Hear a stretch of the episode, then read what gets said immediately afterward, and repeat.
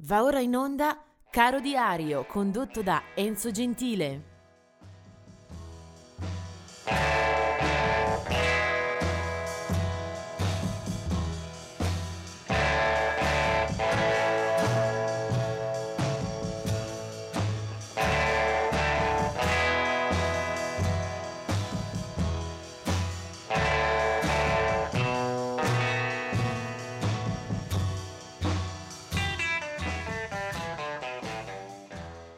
Il 30 aprile è giornata che mette veramente paura perché c'è un affollamento eh, di date e di dati da ricordare eh, notevolissima.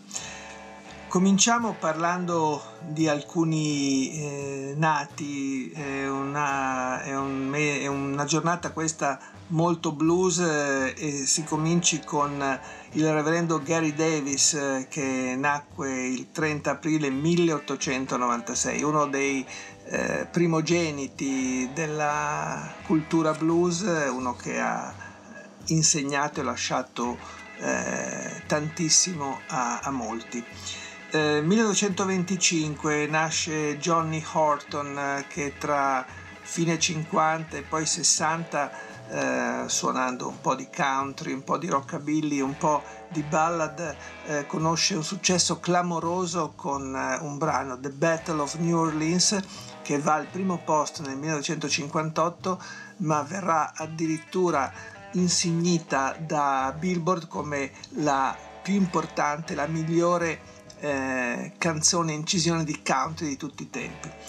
Eh, uno che di country se ne intende molto, ma non solo di country, è Willie Nelson che nasce nel 1933, una carriera immensa con eh, decine eh, di album, centinaia, forse migliaia di incisioni, eh, collaborazioni a tutto campo un personaggio eh, straordinario che meriterebbe una perlustrazione in largo e in lungo, ma che noi ci limitiamo a ricordare perché è nato appunto il 30 aprile del 1933.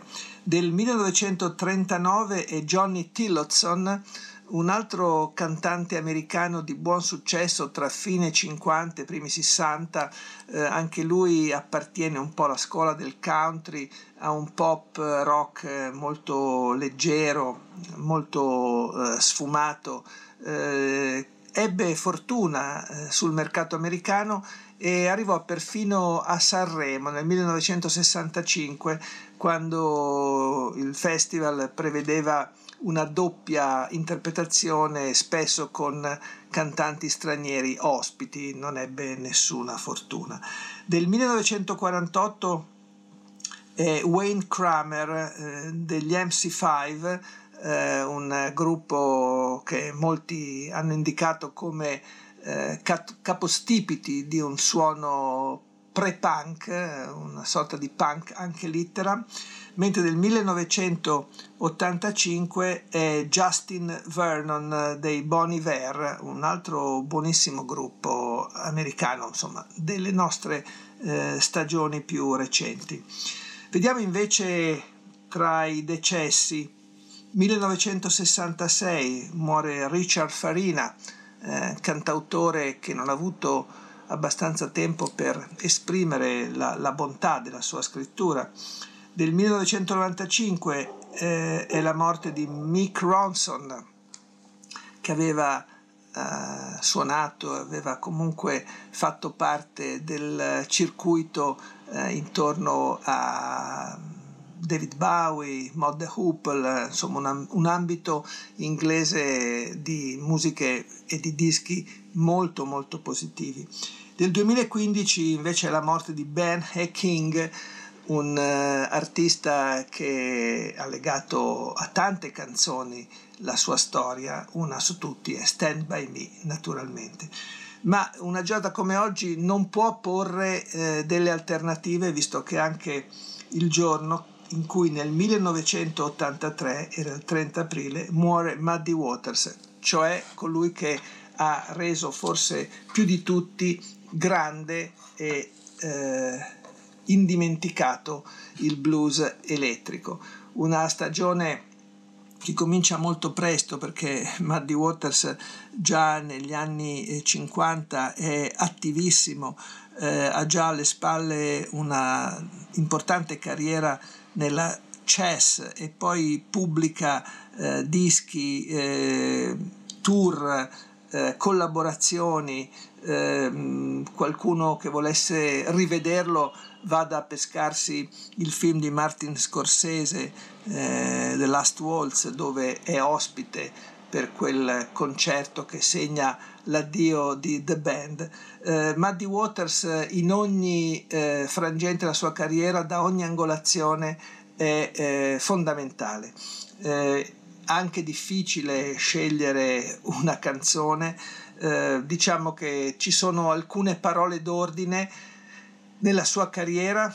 Io ho avuto la fortuna di vederlo a fine anni 70 negli Stati Uniti in un piccolo club eh, molto, molto vicino, era un palco basso dove mi posizionai proprio come eh, si guarda a una statua, a un grande dipinto, un'opera d'arte. Ecco, Muddy Waters da vicino aveva una mimica, aveva una espressione, oltre che una voce e un sound eh, assolutamente straordinari.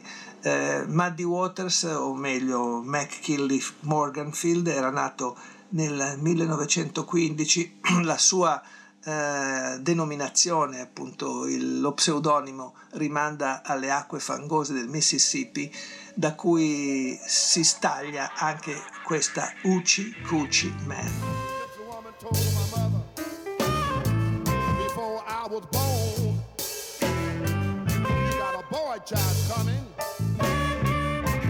son of a gun. You're gonna make pretty women jump and shout. Then the world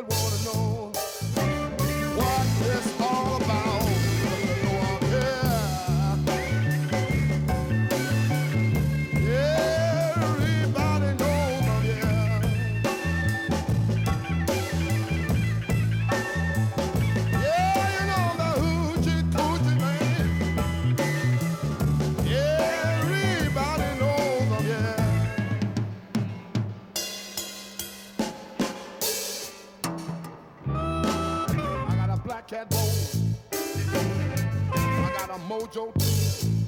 I got the Johnny Kangaroo. I'm gonna mess with you. I'm gonna make you girl.